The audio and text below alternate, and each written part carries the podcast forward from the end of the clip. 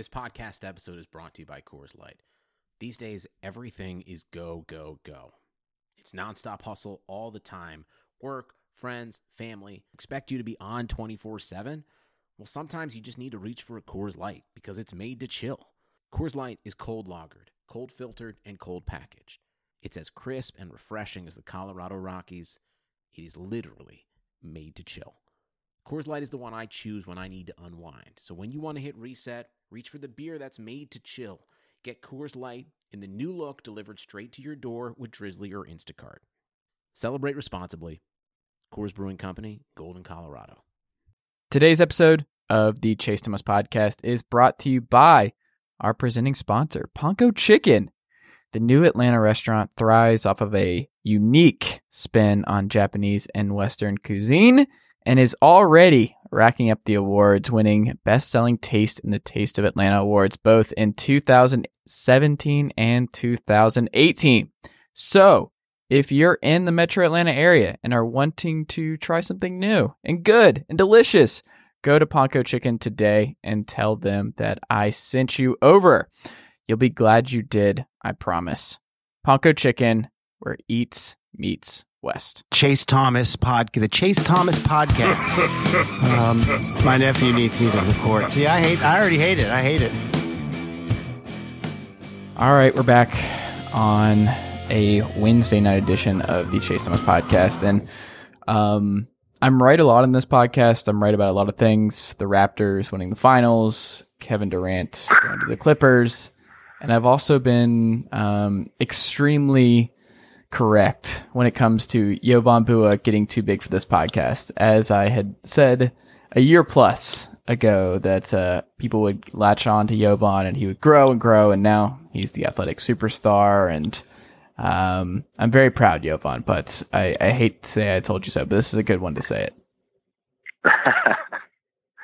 well, I'm, if that is true, I'm here now. So uh, I, I think uh, it, yeah, I'm not big enough yet, but maybe, maybe one day.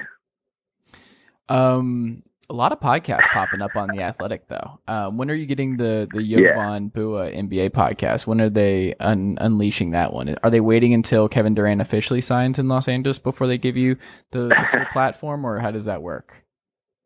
Uh, yeah, I I think well, you know, I currently have the Clip City podcast, so that is uh, that's kind of what I'm doing right now. But uh, as far as the athletic, that would probably be sometime in the fall.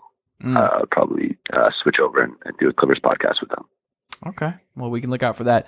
Um, I'm not joking about the Kevin Durant stuff. And uh, let me just say, when it first got tweeted out that uh, Marc Stein just had this little nugget about um, Kevin Durant and the Clippers, like the Clippers being a serious dangerous threat to the Knicks uh, in their pursuit of Kevin Durant, um, I think I had a little bit of an aneurysm because uh, it, it, just I felt so good about it because as you know, Jovan, uh, I've pounded this this desk with two points all season long, which was the Raptors are really good and they're going to win the finals, and uh, Kevin Durant was going to go to the Clippers, and um, I I just I feel great. So congratulations yeah, no, like that, that's what I'm rooting for. Uh, selfishly, just out of the benefits that would come from that in, in terms of just the media attention and, and, kind of the spotlight on that situation. Like, I know, I know a lot of Clipper fans have tied themselves to Kawhi Leonard. Uh, I, I, do think it's probably an either or. I, I, don't see.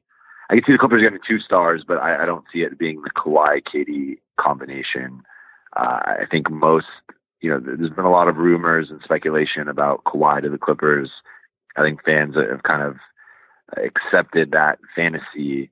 Uh, but I, I think, look, like KD is the best, I think clearly the best offensive player in the world, if not the best overall, probably is the best overall player in the world. Uh, and I, I think I'd rather have him than Kawhi, you know, regardless mm. of any I know that's maybe debatable. I go back and forth I, on I this. I it really depends. It's recency bias, but like I don't know. I don't know. If, like I'm sure KD could do what Ka- Kawhi's doing on like one leg, basically at this point for Toronto. But I don't know. It's tough. Like I- I, can go think- wrong. They're one A, one B. Which, if you're a Clippers fan, you're like, oh my god, Uh, it we get to basically Yeah, get it's- one it's- one or like one either the best player in basketball or the second best player in basketball, depending on who you ask. Like that's that's a very enviable place to be in. No, de- definitely, and, and that's I mean, like, like it's it's first world problems, it's rich people problems. Like it's it's a good problem to have, and it's a problem you want to have, right? Like you don't. I mean, there's also the scenario in which neither guy comes, and that, I think that is a very realistic scenario. Even though Clipper fans don't want to hear that, but I don't think so. uh, Everything's coming up Clippers. Uh, this is going to be the summer of Clippers, and I just I love the timing of it because of the Magic stuff and what's going on with the Lakers. Just can you imagine that city? Like, how, like what do you, what do you even do if you're a Laker fan? You're like, uh, do I have to do this? Can I just can I switch over? Do do I have to watch the Lakers, or can I go and uh, watch KD and Kyrie for a full season? Like, what what do you do? Um, I just I think just the dichotomy between the two of them going into this year is going to be unbelievable that the Clippers are the most well-run organization maybe in basketball outside of the Warriors and then you have the Lakers being what they are now. It's just um, if you're LeBron and you have to share a building with Kevin Durant in that group I, I just un- unbelievable I'm I'm here for all of it. No, definitely, and and I think that you know uh, what, what what's funny with the whole Lakers thing is that I there's still a part of me that's like, if they get the guy, like that doesn't really erase all the drama, but it does kind of, you know, for them, I feel like it all just kind of hinges on whether they get the guy or not, just because. but who is the guy for them I mean, I think any of those top five. I don't know how realistic it any of them are. And I would I would probably put them all as unrealistic. But yeah if they get a Kyrie, if they get, you know, I, I don't see Clay leaving. But if they somehow got Clay, if they got Kawhi, who you know has been linked to them a little bit. Remember when he did demand that trade last summer? He put the Clippers and Lakers as, as the two teams, and the Lakers actually at the time were the favorites. It Mhm. wasn't until the the fall after he had already gone to Toronto when the the Clipper stuff really started to pick up. So I just think like if they get that guy, it doesn't fix the mess, and it, it doesn't. I still don't trust the front office to build out the rest of the roster. I mean, you, that that said, you put Kawhi and LeBron together, Clay and LeBron, Kyrie and LeBron. That's a pretty damn good team, and, and you know, I think that automatically vaults you probably into the top four or five of the West at least. Uh, but I don't know, like the the, the Lakers, it they've really put themselves in this corner where now it's like if they don't get the guy, there really is no defense. You know, everything they've been doing has just been an embarrassment, and you know they they kind of have no they have no backup plan really to get, to get a star or bust. And if you bust, then you just look like a big joke, a bigger joke than you already look like. Uh, I, I think the Knicks are not that level because there's been not as much dysfunction with them recently, but we all know James Dolan's history and uh, kind of the Knicks' recent history, and I, I think they're in a similar situation. Actually, my hot-ish take is that I think the Clippers to be fine even if they don't get someone. Like, I, I think there's this kind of misconception that they're going all in right now, and that, like, of course, if you can get a Kawhi or a KD or, or both or two stars, you're, you're going to do it. But when the Clippers you know, trade away Blake Griffin, when they trade away Tobias Harris, it was not with a quick fix in mind. Like it was with a we're going to build this over the next few years, acquire young guys, acquire picks, acquire cap space, and, kind of try to build something organically from the ground up. And, and you know, if if a star comes along the way, then then you know we're gonna you know we'll sign him, we'll we'll trade for him. But I think you know they've had so much success in short in such a short amount of uh, period of time, and in terms of just kind of over exceeding expectations that it sort of adjusted people's expectations of like, well, you know, they made the first round this year, so they have to be better next year, right? They have to make the, the second round. So it's like that, that success and progress isn't always linear. So I, I do think that for the, the Clippers' sake, you know, there is a lot of buzz and attention and hype on, on them getting a guy. While I, I would say there's probably good odds they get someone, I don't know how. You know, I don't know where I would cap that percentage wise, and I just I, I think in the plan B that they don't get someone, uh, I think they still have a bright future and they still have a lot of assets and might not be as quickly as people want, but either way, I think they're they're headed in the right direction. And part of that has to do with the fact that um, they were able to keep their front office guys. You saw Langdon go to New Orleans and leave Brooklyn for the GM job, but um, there was a lot of interest in their front office. Um, it's not just Lawrence Frank. They they have the guy from the Thunder. They have the guy um, who was the other one they pulled who has been uh, a staple. It, there's there's two guys, and they're both going to be there. Uh, Michael Winger, Winger. the one from from the Thunder and, right. Cleveland. Uh, then you have Trent Redden, who's also Redden. from Cleveland, and then you have mm-hmm. Mark Hughes, who came from New York. There you go. Um, and they're able to keep all of them. So, like, getting those guys to stay on board because there was real interest in pulling them um, this offseason and keeping Jerry West for another year. Like, having him in the room this summer, I think, uh, is huge. Um, were you surprised at all that Jerry West signed back up for one more year with the Clippers? No, I, I think that it makes a lot of sense. Like uh, I think the other two deciding to stay kind of. I'm looking at maybe reading the tea leaves here. Like maybe they all have an inclination that they're about to land some someone big, and they want to be a part of that. Um, I, I think you know that you can't rule that out. Uh, I just I, I think Jerry, you know, like uh, the the Jerry dynamic is really interesting because I think people are very quick to give him all the credit when you know he really is, if anything, more of like a consultant advisor. Like he's not he's not the president of basketball operations. He's not the GM. He's not boots on the ground every day. Um, so like a lot of the day to day and like more important stuff isn't really handled by him. But he is consulted on everything. He is a part of the decision making process in every decision, whether that's a trade, a signing, drafting, whatever. So like his fingerprints are on everything. Um, so like I, it's just weird because you know people, every time I you know do an interview or something about it, everyone's always asking Jerry, Jerry, and it's weird because like I feel like sometimes people give him too much credit, but at the same time you're like, look at everywhere this guy has been. The situation has dramatically gotten better, even if in this situation in particular, he's not as much uh, of a central part of it as I think some people might think, you can't deny that you know you you do see his fingerprints on some stuff. Like I, I think the Blake Griffin trade and the Tobias Harris trade; those are the type of ruthless, calculated deals that Jerry West has made throughout his tenure as a front office executive, and just not being tied to um, you know the, the emotional side of it, and really being about what's best for the team, what's best for the organization in the short term and long term. And I think that's always how he's kind of approached things.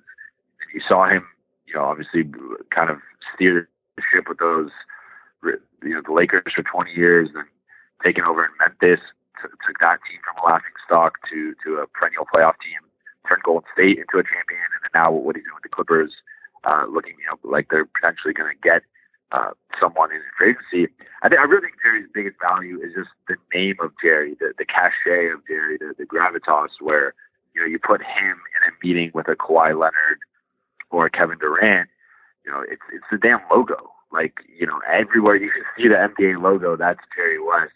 Um, and I think he's almost like the boogeyman at this point, where he just has this overwhelming like presence and perception of of how good he is as a front office executive that it really only plays into the Clippers' favor. Yeah, and um, with him, especially like you said, it's it's funny like with these consultants where it's just they get um, the benefit of the doubt, but maybe it's that they assume he's the final decision maker. Who is outside of Steve Ballmer? Who it, it always comes down to the owner and whether or not they're on board. But like if it's not Ballmer, who's who is the primary decision maker? Is it Lawrence Frank? It's it's Lawrence Frank, yeah. Okay. Um, it, it all it all stems through Lawrence. Okay, and he's not someone who gets any credit. Like you never hear anybody like Lawrence Frank's done a great job in Los Angeles. Like I don't think that sentence yeah. ever been uttered. It, it, he definitely has, um, I, and that's that's why part of me, you know, like likes to kind of bring up that, you know, fact, just because I think he he and the rest of the front office, you know, Winger too. Like, you know, if you look at the situations he came from, uh, you know, being in Cleveland while LeBron was there uh, the, the first time and, and then going to OKC with Russ and KD and, and that situation. Like everywhere he's been, he's won, he's had success. Um, and, and, you know, th- those teams, uh, you know, especially in OKC, made a lot of smart cap decisions and, and moves. Like obviously, obviously not the James Harden trade, but uh, really outside. I mean, if you look at OKC's history, outside of that glaring misstep, like OKC did do a lot of smart things with the cap, got a lot of guys on bargain deals. Uh, you, you know, in the first half of that kind of uh, you know run. So I, I think you know he, he's done a lot of good stuff. Uh, and, and look, I think the proof is in the pudding in terms of you know other teams. They were the first, pretty much the first names to pop up when when the New Orleans situation happened with Griffin, uh, and then the Minnesota opening happened. Like Winger and, and Redden were two, uh, you know, two of the first names to pop up. So mm-hmm. I think that really shows that the league is taking notice of what the Clippers are doing in their front office, and they they want some of that. They they want some of that success. They want some of that whatever's going on. So I, I think really this is like, and, and I think that's that's the biggest thing that I've noticed the the difference wise with, with these Clippers versus even the Lob City era was the Lob City era was really player driven. It was, you know, they kind of were so bad that they ended up lucking into the first pick, got Blake Griffin. Uh, they did draft DeAndre. I mean, they, they did draft well. You got to give like uh, identifying DeAndre Jordan as a second round pick, uh, getting Eric Gordon, getting Eric Bledsoe. Like they did have some pretty good picks in that in that you know range, and, and that goes to Neil Olshey. Uh, but really, that was a more player driven situation where you know they had the assets to trade for Chris Paul. That they already had Blake and DJ. And the Lob City era really was around the players, and then eventually that got, that got them Doc. But this last couple of years, like these two uh, back-to-back years with these runs that they've had. You know, the first year they they're basically a, a G League roster. Ha- half the team spent time in the G League. They're rotating guys, two-way guys. It was really like Lou Williams and Blake the, the first half of the season, and Lou Williams and Tobias Harris the second half of the season. That was it. You know, they they had a terrible injury luck. Pat was out for the season. Avery got there, got injured. Gallo was out for the season. Like they, they're decimated and they almost made the playoffs. They were in the playoffs until the, the game 80 of the regular season, uh, and then this season, obviously making the playoffs, pushing the Warriors to six. Like, I think you know, for as much of that is about the play, the players and the culture that they've cultivated, it's as much about Steve Ballmer and, and the front office and the job they've done identifying talent and, and getting guys like like, look at those bargain deals now for, for Lou Williams and, and Montrezl Harrell. Lou Williams is going to win his third Sixth Man of the Year award. He, he signed for three years, twenty four million on an extension. Uh, Trez, two years, twelve million. Like, if, if Trez was on the open market, he'd probably get twelve to fifteen million uh, a year this summer. So I, I just think, you know, the the deals they've been able to strike with guys, the, the extensions, the just the the drafting of Shai, the trading for Landry, like they, they've just made smart move after smart move, and I think really it's been an organizational thing more than than just the on court talent. Do you think all the role players are back? Do they bring back Shamet, Pat Bev? I mean, Lou's there, Harrell, like they Gallo is an interesting one. Um, is this group? Uh, is, are they all back? So they, I mean, they they do have a lot of free agents the only six guys penciled in to be back next season are the three rookies, Shai, Landry, and Jerome, mm-hmm. and then Trez, Gallo, and Lou.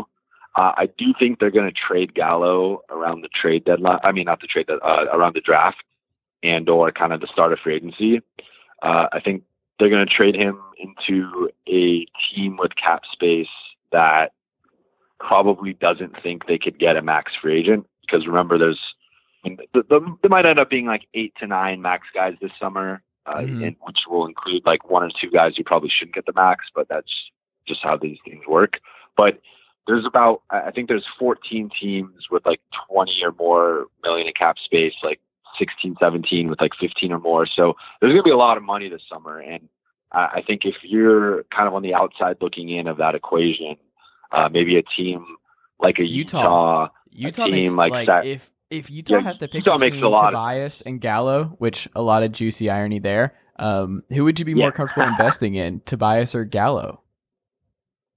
I mean, it's it's tough because I'm I would maybe just say Gallo because he has one Gallo year left too. on the deal, and, and, just kind of roll the dice and see like where does this go. Because then then I, I think if you're if you're Utah and you sign Tobias, you're going to have to either max him out or get close to the max. And then you're really committing to Donovan Mitchell, Tobias Harris, and Rudy Gobert. And I just don't know. Right. I think and then you Tobias. can't get Conley. I think he had a and they're going to revisit that stuff. So it's like they, they have a big. yeah. I- Utah's got an interesting summer ahead of them. Yeah, I think I- so. I think going back to it, I think they're going to trade Gallo. I'm kind of getting the feeling Pat's going to be gone. I, I think I think they're going to try to re-sign Pat, JaMychal Green, and Ivica Zubac is almost a lock to to come back because he's going to be a restricted free agent. And I, I think he had a bad playoffs. I, I think his stock dropped after that. I don't really see him getting a a big enough offer that they would refuse. Uh, so I, I expect him to be retained. And, and then outside of that, it's just Pat and Michael Green. I think they're going to try to keep both guys, but I, I think both guys stepped up in the postseason, played really well against the Warriors. Uh, you know, JaMychal came in as a small ball five and was thriving. Uh, this is the first year he really shot the ball well from, from three.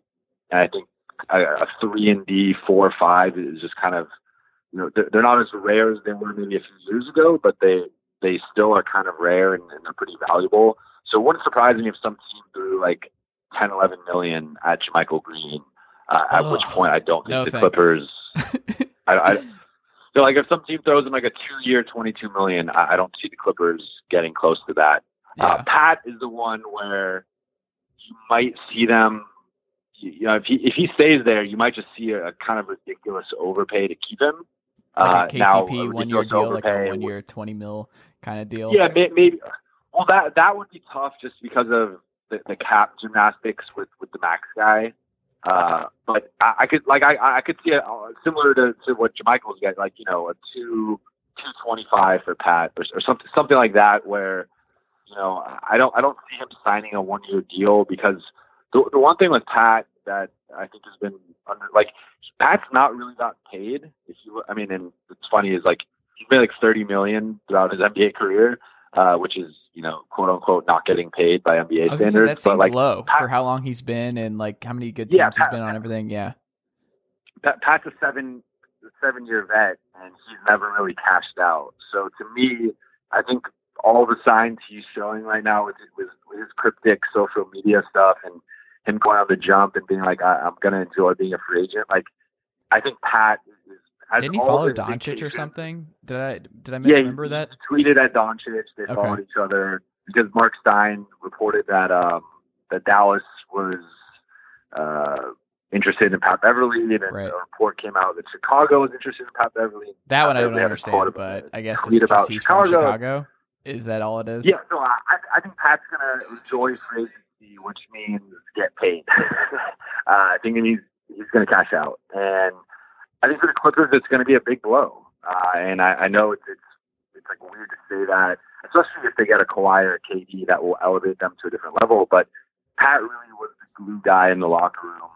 Uh, you know, he, him and Lou were kind of in tandem this season. It was kind of a fire and ice thing where Pat was the fire and Lou was kind of the cool, calm vet who, you know, Pat would lash out and, and then Lou would kind of you know, uh, just kind of, it was almost like a Derek, Derek Fisher Kobe back in the day type situation where, where Lou was in that Fisher role. But I, I just think for the Clippers, like, they got to figure out what their prices are Pat. I would guess it's in the eight to ten million range. If it goes any bit like higher than that, I just don't know if he can afford. Like I don't know if it's worth paying him that much. But he was so important to the locker room, to the culture, to this team. You know, having the type of blue collar, like hard nosed mentality that they had all season. Uh, you know, the first team in NBA history to have three comebacks of 25 plus. Like that was because of Pat Beverley. Because no matter what the score said, no matter how much time was left, he always believed that they could come back, that they could win. And it sounds a little corny. It sounds like a sports movie, but like that's really the way he operates, and it rubbed off on his teammates. And I think, you know, I, I don't know what put the price on, um, like chemistry and like locker room culture, but I do think Pat was, was a huge part of that. And I could, it, you know, it, I almost could see it ha- being like a a Trevor Ariza type loss for them. You know, in terms of like how when Ariza left the Rockets. Uh, now he wasn't. Now you know, different players, different different team teams at different stages of their competitiveness. Obviously, the the Rockets were trying to contend and compete, but I think I could see it's, a, that type of loss for them too. And he's by far their their best perimeter defender. I know he got. Uh, I don't know if he got snubbed today because it, there's only four guards that can make it, and like I think he if he made it, it would have been good. But if he didn't make it, like it's hard to say he's a better defender than any of the four guys who, who made it above him on the all defense team. But um, like, look, I, I think so. I, I think kind of to, to bring this back, like uh, Gallo most likely be traded, um, and, then well, if Gallo gets traded, for, like that for sure signals that they think they're getting at least one guy. Uh, because even if they don't trade Gallo, they could still sign a guy. They'll have enough cap space. They don't need to move him. The really only way they need to move Gallo is to get two guys. So who knows? Maybe that also means that they're getting two guys if they're moving him. But uh, if they move Gallo, that's a pretty clear sign they think they're getting at least one. Uh, and then I think they're going to try and keep Pat and JaMychal. I just don't know financially if they're going to be able to and at what cost. Because really, if you look at what this team needs, they need multiple big wings. They don't have a lot of guys in that six six to six eight range that you see. You know, all, all kind of all the teams in the conference finals had, uh, especially the Warriors, Bucks, and Raptors. So uh, I think that's really the way the NBA has gone. The Clippers have a pretty undersized, uh, you know, perimeter group, and I, I think know, bringing in a KD or Kawhi as your primary guy, and then bringing in a guy off the bench, I think would really solve that. So I think their focus this summer is going to be adding more perimeter size and shooting. So, can I interest you in a Taurean Prince? Um, it sounds like need Harrison Barnes. Jerry Jerry West needs to get another Harrison Barnes in there. Um, so you can have that. I would actually sign up for Gallo in Atlanta. Um, I think that'd be really fun. Um, and he'd actually fit really well uh, for this offense. And adding some shooters who can actually do stuff. But I don't know if the Hawks would do that. But the Hawks have a lot of cap space and they have to spend it on somebody. And um, I don't think it would be a bad idea to spend a lot of money on Gallo because this team's going to be in the playoffs anyway next year. And if you get Gallo, then you're definitely, and you might be like a six or seven seed. But um, yeah, there's that. And then Pat Bev is uh, both a soldier on the floor and off the floor because Pat Beverley, like you said, he just, he he doesn't never say die. He is someone that um, just plays a certain way. The chip on his shoulder is strong, and it it permeates throughout the locker room. But it's also when he's doing post game, uh, speaking to Kevin Durant, who, um, according to my notes, uh, listens to what the media says, and he had to have seen that. He had to have seen what Pat Bev and Lou Williams were saying in that press conference, and just marveling at like how do we how are we supposed to defend this guy? And like it's like the perfect role player thing to say to somebody like to get a star's attention to be like we dude we are in awe of your greatness. We would like we don't even know what to do with you on the offensive side of the floor and everything else. Like you're just you're unbeatable blah blah blah. Like i when i saw that and i was like I want to believe Pat Bev knew what he was doing there, where he's like, I know KD's watching this, and Lou knows that KD's watching this, and they're just going to talk him up and just be like, what are we supposed to do? What, how would you defend Kevin Durant? Like that's the, that might be the best recruiting strategy of any, uh, like anything that a player can actually do is just be like openly in front of the media being like, KD's incredible. Like, what do you even do? Like, what an mm-hmm. underappreciated star. Well, yeah, I mean, especially for him of all people, like, like you're saying, like he, I mean, we, have seen what he you said now, the back and forth with, with Chris Broussard and uh, you know, I think that type of stuff matters him. And look, there's some breadcrumbs there. Uh, you know, uh, Steve Ballmer was at a Nike conference earlier. You know, the, the guest speaker at a Nike conference earlier this season. Uh, that, that was reported by the Athletics, Sam Amick. Um, and in attendance were a lot of Kevin Durant's people. Uh, and you know, I, I think that there's some obvious ties there. Like he he went on Steve Ballmer went on Kevin Durant's show, uh, the boardroom on ESPN. And on top of that, like every time the Clippers played the Warriors, KD was heaping praise after praise uh, on the the Clippers young guys. Um, you know, Shai Gilgeous-Alexander when he went on the Bill Simmons podcast and, and said he was the young guy in the league who had impressed him the most this season, and that was like uh, I think in like a, around December. Uh, then when they played Landry Shamet, he went out of his way to uh, like the, the regular season finale uh, at Oracle, he went out of his way to praise Landry and was like, this guy's going to be a special player. He's a special shooter. Uh, and, and KD actually, that was kind of a preview of how the Warriors were going to defend Landry in the playoffs because they, you know, he torched them in the first half. I think he had like 15, 17, hit a few threes. And then they just put Kevin Durant on him and told KD, like, don't leave him. Just keep Landry out of the, like, every action. Just stick with him. Do not let this guy get a shot. I think Landry got like two shots up uh, in the second half and, and didn't score.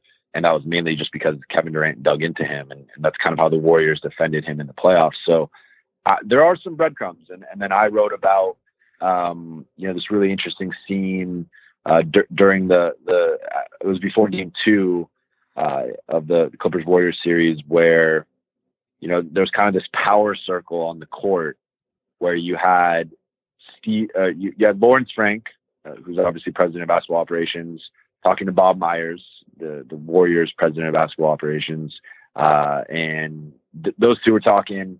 Then all of a sudden, Steve Ballmer walks up, which my ears perk up a little bit. There, there's three of them there. Then you have Rich Kleiman come into the mix, and that was super interesting to me because you have on one side the the team, you know, the incumbent who wants to keep KD, who's won two titles with him, probably going to win a third.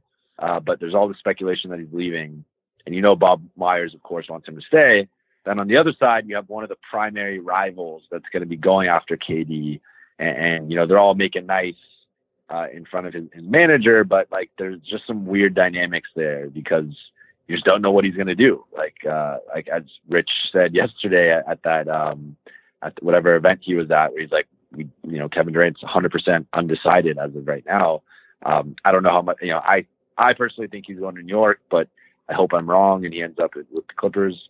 Uh, but then after that, Rich left that that little power circle and went started talking to people on the Clippers bench, saying hi to people. I guess he knew, and Bob Myers, no later than a minute later, beelined over, left the circle, and put his arm around Rich, and was just kind of buddy buddying him in front of the Clippers. And to me, it looked like a, a boyfriend or a girlfriend at a party kind of going up to their significant other, seeing their significant other talking to someone else that they don't know or recognize, whatever, and just coming, kind of putting their arm around to kind of claim the territory. And that it just came off to me very jealous, very territorial. Mm. And I, I, wrote about that um, in, a, in, a, Kevin Durant story I wrote during the playoffs. But I just think it's interesting. It, it, there's a lot of breadcrumbs there. You know, maybe we always read into this stuff too much in the media, but you know, it also is right in front of us in, until it happens, right? Like, you know, like if if the if like if the Bucks win the title this season, which I, I don't think they're going to, but if the Bucks win the title, there's going to be a lot of well, who saw this coming, blah blah blah. What's what's staring at us in the face? They they had you know the top 25 regular season. They started the playoffs 10 and one. Like the Bucks have been great all season.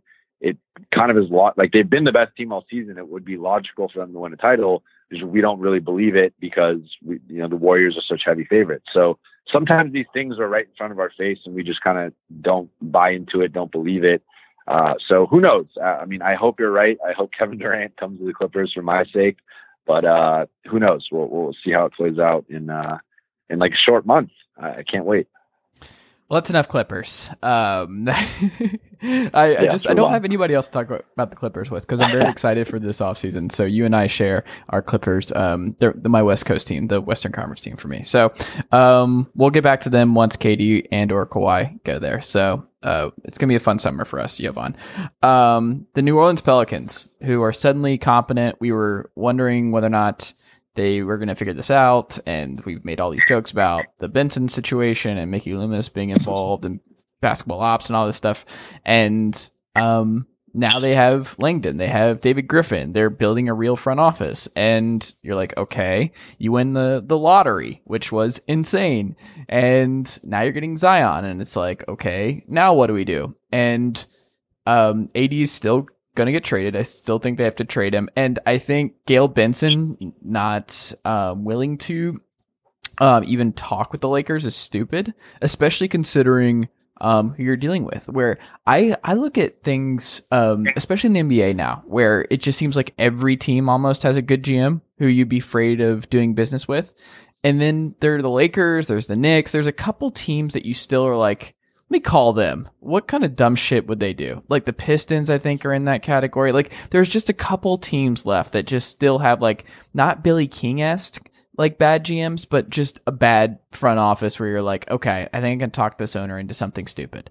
And I, I just if you can get a lot out of them, if you can get Ingram, Kuzma, Ball, whatever, like I think the thing about the Pelicans, if you look at their roster, and it's it's amazing to me how many guys are just off the books after this year. And if you move AD, it's Zion, Solomon Hill on the last year. I think is his contract might actually be up, but um, they actually have a decent amount of cap room, middle of the road in the NBA. But they literally have zero young pieces, zero. Like there's nobody to build around. There's nothing. They like Dell Demps gutted that team. They drafted poorly. They gave up a lot of picks. They just made mistake after mistake after mistake. And I'm like, I, I Zion's not enough. So it's like it, Gayle Benson does not need to be closing the doors off any type of deal with any team in the NBA, and that kind of pettiness is just stupid to me. But um, I don't know. Like you have to trade AD because like there's just not enough bodies on this group, and there's no one else to really build around um, because of just how gutted this team is. It's it's terrifying, and that's why I, I would consider trading Jrue Holiday too, where they're like, oh, he's just a great culture, guy and that, all that may be great,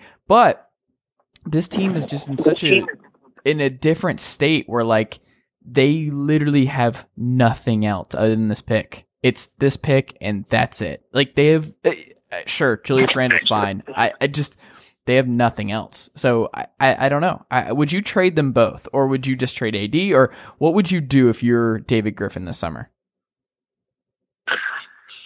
Oh, it is a loaded question. I mean, I I think I think you're gonna you, you do have some time with the AD situation. Um like, you know, you you I think that there's gotta be an order of operations here where number one, you see if AD is willing to stay. I, I think that is your like e- even if it means and I, am acknowledging the fact that that could just simply mean he stays one year and walks, and you lose him for nothing. There's no I way think, he's back. There's no way they let him back in after all of no, that. No, so I'm, I'm, I'm, saying like I, I so I'm, I'm, I'm saying with the caveat that like that is very unlikely. I, yeah. I don't. I, w- I would I would put it above zero, but I would put it close. Like I would not put it above like ten percent. So somewhere in the single digit percent to up to 10. Uh, I think if there's any avenue to him believing that there's a, you know, or some type of, you know, I, I would, I mean, ideally, I think you look to keep him and try to swing another deal. Maybe that's moving Jrue. Maybe, you know, maybe that's, you know, dumping something with, with future assets to kind of get cap space or to get another, you know, another unwanted contract that who knows? Maybe you can trade for. Uh, I don't know off the top of my head, but like a, another not great contract that like is a better that is an upgrade over your current wing situation, and, and maybe that you know you can just pitch like, hey, we just got this upgrade, we got Zion, like give this a chance for one year. If you want to leave after a year, you know, go ahead, walk in and see. But you know, you're too important to us to just give up on and and move on. Because I mean, look, like I think for both guys, like AD and Zion is like the perfect four five combination. And you know, you you could debate on who's the four, who's the five, but like I mean, AD is definitely perfect for Zion. That's the exact type of big man you'd want for for a guy like Zion. But I think Zion is a great fit for AD too. And uh, I just think to have that type of um, you know special four or five pairing that we really haven't seen since I, I guess Duncan Robinson. Um, you know, I, there was AD Cousins, but like that that was pretty short lived, and um, you know, it wasn't as great of a, as clean and as great of a fit as it probably could have been. But I think AD Zion, you know, it's two blue chip number one guys. Like that that would be a special pairing. So I think if there's any scenario in which you can keep those two, you, you go through that. Now, assuming you can't, and it quickly came out after the the draft lottery that AD still wanted to leave I think you got to see how the Boston situation plays out. I think you hope Kyrie stays in Boston. I still think Boston can offer the most stuff. Yeah. Um, uh, now, I don't. I mean, for me, uh, if I'm the Pelicans, I demand Brown, Tatum, and the Grizzlies pick. I doubt Boston's willing to give up all three. I, I assume they're going to not even want to give up two of the three, but I think you kind of have to for AD. Uh, if not, I, I think I don't know. It's it's tough. I mean, I honestly think the the you know not to bring the Clippers back into this, but I, I do think they're the sleeper one of the sleeper teams in the AD sweepstakes. I think if you look at their best possible package, which would be something like Shai, Landry Shamet, their Miami pick, which actually now looks more valuable after the way the draft lottery played out. Because I was looking at, I was looking like a pick that could maybe be in like the eight to twelve range, uh, with, with where Miami looks like they're going to be in a couple years. But if, if with the way the lottery is playing out now, that could easily be a top five pick. That could be a top three pick. Like who who knows? Uh, so I, I think you know you bring in the Miami pick, you bring in have Phillies pick, they have their own future picks. You could a guy like Trez for six million dollars. Like, are you kidding me? Uh, uh, you know, you you could put Lewin, you could put Gallo. Like, I think they have because the the one thing I don't know if you saw this video, but when David Griffin was doing NBA TV, and this whole AD thing was going on, they they were going around on, on the round table like, you know, what would you want for AD? What would your AD package be? And David Griffin said, I'd want a veteran, a good veteran who can help keep us competitive, which I I kind of disagree with the whole premise of staying competitive trade AD, but whatever. Um, like a you know a good veteran who could help our guys, you know, set the example, set the tone for our guys. Uh, a a good young player, a young player to grow with our draft pick, and just to kind of help start the rebuild, and then a really good pick. Well, look at all the suitors out there. The, the Clippers are, kind of on the short list of of teams that can do that. They have the good veteran in Gallo or Lou. They have multiple young guys, Shai, Landry, Trez, and probably two of those three. And then they have, uh, you know, the, the Miami pick, Philly pick. Who knows? Look, Jimmy Butler and Tobias can both walk this summer. At which point, if you only have and JJ Redick, if you only have Joel and Tobias, I mean Joel and Ben Simmons, like that's a good foundation, but I think you drop a, a little bit in the playoff uh, standing. So maybe that's like an early 20s pick. And, and, who knows? Like, so I just think, I think the Clippers can get into it. Uh, I'm not as high on the Lakers package as some people uh, are. I, and I, I do think there's something there with the Pelicans, bad blood. And then the Knicks, I'm also very low on the Knicks package. I, I just, I don't really like the Knicks young guys. Uh, I think their best young prospect is Mitchell Robinson, which is saying something that you know a second round pick is, is your best you know and he might just end up being an elite backup center i, I don't really know what his, his future is going to be so to me it, it's probably the, the celtics uh, the the clippers and then if the clippers aren't willing to give up Shai, i'd probably go to the lakers and the knicks but i don't know they're, they're in a tough spot and, and I, I think it, it we could end up be you know talking in a month or two about this trade and just being in shock of the the little that that team had to give up. I agree. AD. Yeah, because I think what we're gonna look back on is that um, maybe this is a hot take, but I I really do think that we're gonna look back and go, oh my god, the Lakers what they offered at the deadline is better than what the Pelicans ended up getting. I think there's even less leverage here, and I think it might actually be worse, especially if the Celtics are out.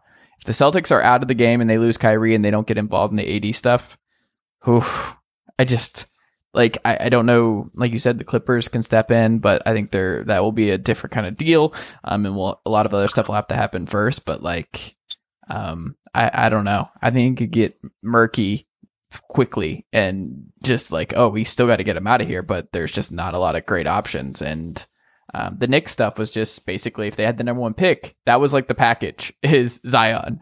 That was their package, and uh, we'll throw in some other filler like Kevin Knox and stuff. But um, I'm right there with you, not being high on Ntilikina, Knox, Robinson's fine, but yeah, not not a lot to get super excited about. Hey, Emmanuel Mudiay, NBA player now, so that's great. Um, I don't know, man. I, I think they're they might be screwed. I wish Portland had the package to do it. That's that's what I really wish. Um, but they don't. And Nurkic, and I know friend of the pod, uh, David Thorpe pitched something about this, but I I just I, I don't think Nurkic and Zach Collins and fillers is, is enough. Yeah, I mean, yeah, he, would be great on Portland. Uh, I think, like, okay, so what? Because actually, so I, I'm gonna. I, am actually revising my um, Clippers take a little bit because I, I will like while I do think they can offer potentially at their best possible offer the the second best offer. I you know from everything I've heard and, and just from what it seems like they're not going to deal Shai. Uh, and and they kind of view Shai as in, close to an untouchable as possible. So, um, you know, obviously if like Giannis was available, I'm sure they would probably include him. But like, I, I think you know, AD and, and, the way the situation has played out, I, I don't. Because also, I mean, you, you, the AD situation so it's so tough because like even if you're the Knicks, unless you get someone in, if you're the Knicks, right? Unless you get someone in free agency, what's the point of trading for AD? Like, yes, you know that gives you your first star, but AD is not going to be happy in New York. Like, if you just put AD on this Knicks team, they're what a 35 one team. Like in the East, maybe they're the eight seed, but like it's a pretty trash roster to, to be quite honest. Like it's not a you know there's not much there. So if you're the Knicks and you get KD, you get Kyrie, you get Jimmy, whatever, you get that first piece, then okay, I could see like the AD trade making sense. But if you're the Knicks and just trade for AD and don't get anybody, he could easily walk next summer. You know, I, I don't see it as a foregone conclusion he stays in New York if he goes there. Uh, the, the Clippers can run up into the same thing. Like if if you're the Clippers and you trade I don't know, Gallo, Trez, and, and Shai, or Gallo, Trez, and Landry Shamet, like you're decimating three of your best five or six guys, at which point you're almost recreating the New Orleans situation where you're like a six to eight seed with Anthony Davis. And, you know, maybe he just stays because it's LA, but like there's no guarantee. Like that's why the Lakers, the, the Celtics potentially, if Kyrie stays, like those teams already have the foundation star. They have some depth. I could see them being okay if they get AD. Uh, but uh, like you, you got to really have that fine balance and, and, confidence in the rest of your roster because if you think you're just going to give up all your stuff and, and, trade for AD and then just have you know a 40 win team with him, I don't think that necessarily means he's going to stay. Like when we saw what happened with Paul George, we'll see what happens with Kawhi. Like you know maybe we'll have two instances in which that that gamble worked, but I just, you know, AD keeps talking about legacy and championships and competing, and he's kind of in that Kevin Garnett mode where he's frustrated with the state of the franchise and he wants a, a taste of success and something new. And I don't know if decimating all your assets to get him is going to necessarily provide a, a better situation. It might just be recreating the same thing. All right. Well, let's wrap up with uh, Tim Connelly who is from Baltimore. I don't know if you you saw this, uh, Jovan, but he's from the DC area, and he met with the Wizards and Leonsis, and they laid out their vision for the team and all this stuff, and finding different kind of money laundering schemes to get off the John Wall contract. But um, he he elected to stay in Denver and finish what he started. Uh, were you at all surprised that he did not go back home and take um, the Washington job? Because I I thought it was. I think it's a good job. I think uh, more than anything, you know you're going to be there a long time, and maybe um, he's got some sort of um, agreement with uh, Denver, and obviously with this team being very good at basketball now and um, being very close to the Western Conference Finals and everything that he's if you're going to be there for the next couple years, so you have job security anyway. But um, were you at all surprised he spurned the Wizards uh, to remain in Denver? Uh, not really. I, I do think, and I, I, I promise, uh, I'm not trying to bring the Clippers into every situation, but I think like looking at like you know Winger's decision to stay with the Clippers. While I do think that was in large part about the future of the Clippers, I also I feel like you, you got to look at the situation he was going to be walking into in Minnesota and like what's going on there, right? Like what you know outside of Towns it's not a very attractive situation. Like you're not you're not a destination for free agents. Uh, that Andrew Wiggins contract is going to be an anchor on their cap, and they don't really have a lot of young talent outside of that, like you know Saric, Covington, but like it's just not a. I really don't think it's a great situation to be stepping into, and I, I think what we've learned over these last few years is I think a lot of the way guys get judged is really the step, the situation they step into, and and you know context doesn't always matter. It's it's almost you know very results based and you know you can kind of give yourself a leg up in the process if you go to a better situation like imagine if Steve Kerr had taken the Knicks job over the Warriors job. Steve Kerr probably would have been fired after two seasons. He'd be back doing TNT, and we'd all, you know, be, be a second. He'd be an afterthought as far as a, a coach, and and you know probably be out of the league for you know, who knows. Maybe he would have gotten a second chance with with the Lakers or or whatever, but. Uh, like Steve Kerr probably would not be a coach right now had he taken the Knicks job, but he took the Warriors job and he took, and now look what's happened. So, going back to Connelly, like I just think looking at the Washington situation, that's got to be one of the more dire situations in the league right now. And it's it's kind of weird to say that because of Bradley Beal, but that John Wall contract is the worst contract in the league. And, you know, to the point where he's going to be taking over 40% of your cap space for multiple years and, and really limiting your ability to, to add another significant piece.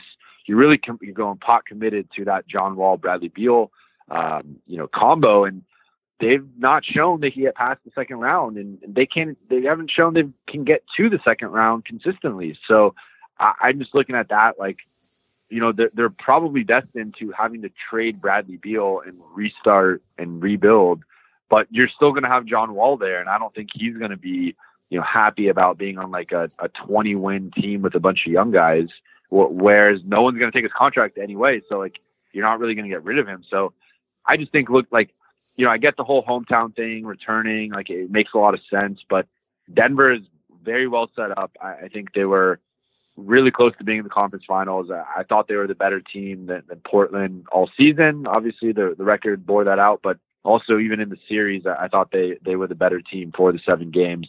Portland ended up just winning game seven. So uh, I, think Denver is going to be a conference finals uh, threat for the next few years at least. I think they're a, another piece away, and who knows, maybe that's Michael Porter Jr. from being a, a real threat to potentially right. get out of the West. And I, I just think, like, look, it, it, it, I think a lot of it is just the, the situation you're in, and, and to me, Denver's a much much better situation than Washington. I guess I would just rather not be a Western Conference GM if I don't have to be, right? That's like my whole thing That's is like true. if I could be in the East and know that I'm going to a situation where it's a good practice facility, we know they're going to spend. You at least have some stars already on the roster. Like what I, I don't know. I, I think it's always better to be an Eastern Conference GM right now than a Western Conference GM. Um, especially in a post LeBron East, but um, I'm not surprised, I guess, in the sense that it is a better basketball thing. But like, what is what can they get to? Is there another level? Is can they really get to that point where they're going to win the West with that group? Um, like the Washington, even with the Wall contract, there's still a lot more possibilities. And with the right GM there, maybe it's Troy Weaver, and he has the history with Scott Brooks and all that kind of stuff. They can right the ship there, but um, I I don't know. I, I think there is more to do there. Like I think it really just depends on, like you said, Michael Porter Jr. what he does. But it's not a free agent destination. They're not going to get like some big namer. They're going to probably re-sign Millsap. They're going to run it back with this group. Um, but it really just depends on what Gary Harris is. Like we know Jamal Murray's going to be streaky, hot, cold, probably an all star. Um, Jokic is amazing, but um, he can't be your best player on a team that's going to go to the finals, especially in the West. So it's like it's got to be Harris, and that's been my whole thing. And like I always think back to the the Chris Herring piece of 538 about like could he be the next Kawhi? Like if he gets to a superstar level, that it's uh, then yes, the Nuggets can win it all. If he doesn't, then they'll be a really good team for several years and never make it through. Kind of like the George Karl Nuggets from the the mid 2000s. So I don't know. I, I think it's interesting. I think him staying um, is not a bad move. I don't think he could have gone wrong either way. But if I was in his shoes, I would have taken the the Wizards job. I, I like the take. I, I, think there's something there. Um, I, I, think I'm just where where we, we I, I think that the I wouldn't even say disagreement, but the the difference in opinion is just comes in. I'm surprisingly high on Denver after this postseason. Maybe there's some recency bias, but I just was really surprised with Nikola Jokic's ability to not only sustain his play but really improve it. Uh, I was I was very concerned. Like I was very close to picking Denver. I picked Denver in seven over San Antonio. I was very close to picking San Antonio, and the the main reason being I just didn't trust Nikola Jokic. And you know the the way he played in that series, the way he played against Portland, uh, eventually kind of ran out of gas and needs to work on his conditioning. But I was very surprised with him, and I think you know he's only going to get better. He's still really young, and if you know if he's going to get better from this, like I, I just think he is that type of foundational, like top five guy in the conference that can really swing things. Uh, and, and the East, like I, you know, I think the East is very wide open, especially outside of like the top four or five teams. And if Washington can can somehow figure things out, they could right be right back in the mix soon. But I'm just very low on, their cap situation. I, I kind of think they're screwed for like three to four years, and I, I just don't really see. You know, look, even their pick, like they, they could have ended up with a top four pick. They ended up with the ninth pick. Like they they just have not been able to catch a break lately, and uh, I just think I would not want to be. I mean, who knows? Maybe you, you have a Sean Marks situation and, and, you're able to kind of spin, you know, a negative situation into something positive quickly or relatively quickly. But uh, I, I'd be very skeptical of being able to turn that situation around. Okay, fair enough. Jovan, thank you as always for making the time, man. The athletic superstar, Jovan. Per- perhaps his last appearance. I, I always got time for this podcast. Hmm. I always got time for you. Okay, I appreciate that. Um, Jovan, is there anything we need to look out from you this week before we get out of here? Uh, I just wrote about Shai Gilgeous-Alexander getting snubbed from the All Rookie First Team. Uh, I think that. Wait, can I ask you real quick about that? Because I, I, I yeah. saw that and I wanted to ask you, um, how many GMs do you think would take Shai over Trae Young? Uh, if they had to bet on a career, I mean, I, I, I would say like five at most, but I'd be surprised if it's even that high. Because I, I, I mean, I think I, think. Trae. I love Shai. Uh, look, I, I love Shai too, and I, I think, um, I, I thought Luka, Trae, and DeAndre established themselves as the top three rookies. Uh, I think, regardless of context and, and situation, and they just you know they were a cut above everyone else, and, they really I were. I think DeAndre Ayton belong there. I mean, there's it's rookie All NBA. I'm, I'm a De- I'm a DeAndre fan, so maybe I'm biased, but I'm not a fan um, at all. Um, I the like there's I, I thought he's like the definition of empty empty calorie guys. Like I, I don't I watched a lot of Suns, and I, I remember like the the Suns Hawks game just stands out to me where it was like, oh my god, this dude has no impact. Like there's a lot of Jahlil Okafor in him. I, I don't know how to explain it. Like he's not going to be that bad, but there is a lot of jaw with uh, DeAndre Ayton. I'll say that. No, I, I think that's a good point. Like I, I, would say, I think he got better. Like and and you know for, from seeing the the Clippers Suns games, like he, he was pretty bad in like three of the four. Uh, and you know, even to the point where they're benching him for Richaun Holmes in, in a couple of them. So like, I did get the bad DeAndre Ayton experience this season, but that being said, I, I thought he improved defensively throughout the year.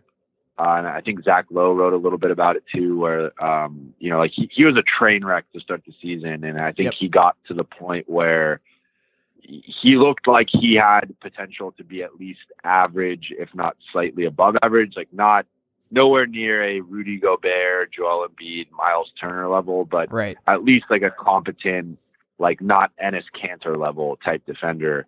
Um, and, and, I think the the bigger difference with, with the biggest difference with, with him and uh, Jahlil is I just think he's more he, he's in better shape. He's got a better body, and he's just more mobile and athletic than, than. I, I think the Jahlil thing. I mean, we don't even need to get that comparison, but either way, uh, you know, he he he was close to unanimous. He was like, you know, Trae and Luka were unanimous. He was close, but whether we can, you know, agree to disagree on on how good he is, but like those three were the top three in voting. To me, Jaren Jackson and, and, Marvin Bagley, while you know they they were drafted ahead of Shai, I think if you pulled GMs, coaches, players, whatever, most would take both of them over Shai. I just felt the body of work, you know, starting on a playoff team, really being the. I mean, I, wrote about this early in the uh, you know at the end of the season, like he really was the the only rookie to contribute to a playoff team all season. Like you had Roddy Kurucs, who came on the second half of the season with with uh, Brooklyn. You had Landry Shamet, who was coming off the bench in Philly and then started starting with, with the Clippers in the second half of the year. But like Shai was the guy from you know, from game 10, starting, uh, you know, playing 20, 25 to 28 minutes, and he had to earn it. And, you know, it wasn't a lot of these guys walked into situations where it's like, you know, Trae Young, you're our starting point guard, you're our franchise guy, go play 30 to 35 minutes. Get, you know, I, I saw, you know, a couple of his games where he had double digit turnovers. Like, go do whatever the hell you want. You're not going to get benched. And, you know, and, and now I don't follow those teams as closely, so maybe there were instances in which he got benched, but Shai was benched for 19 fourth quarters. There were 19 games he just did not play in the fourth because Doc did not have the confidence and trust in him, and they couldn't afford to play him because he couldn't, you know, learn through his mistakes and develop through his mistakes like most lottery picks can. So I just think the context of him starting and contributing to a playoff team. If you look at their statistics, they're very close. Like Bagley and Jackson are a little bit better, but the advanced numbers, the counting, like just regular numbers, everything's very close. And then you just factor in games played. He played over 20 games more than both of them, over 600 minutes more than both of them, and his team won nine more than nine more games than, than Bagley's team and 15 more games than Jackson's team. To me, Shai should have been a first team guy. Uh, I know some people disagree. The voting was pretty close. Uh, so it wasn't like it was a landslide where he got like super snubbed, but uh, I did think he should have probably been on it over Bagley. All right. Well, um, go read Jovan at The Athletic. Go subscribe if you are not already. Um, Jovan, I will talk to you soon. And shout out to my roommate's dog, Kevin, the Husky, that I don't know if you've heard in the background for the last 30 minutes, but he. A little, little bit. A little okay. Bit. Yeah, he opened the door. Uh, somehow he opened my door and has just been oh there it is great thanks kevin um, that we got to wrap up here he's going to lose his mind and i'm going to lose my mind listening to this husky whine so always keep it professional on this podcast thank you as always sir and i will talk to you soon sounds good man and that'll do it for today's episode of the chase thomas podcast I just want to remind you guys if you like today's episode and you are subscribed on Apple Podcast or iTunes, I would really appreciate if you could take a second, leave the show a five star rating and a review. If uh, you're not an Apple Podcast listener, remember you can find the show on Spotify, TuneIn Radio, SoundCloud, Stitcher, uh, Google Play, or wherever else you get your podcasts. Uh, be sure to check out chasethomaspodcast.com where you can access all of my previous episodes and also find all my writing. I'm writing there fairly often. And also follow me on Twitter at chase underscore Thomas and like the Facebook page at facebook.com slash chase Thomas Writer. Uh, thank you for your support, and we will be back with another episode very soon. Thanks, guys.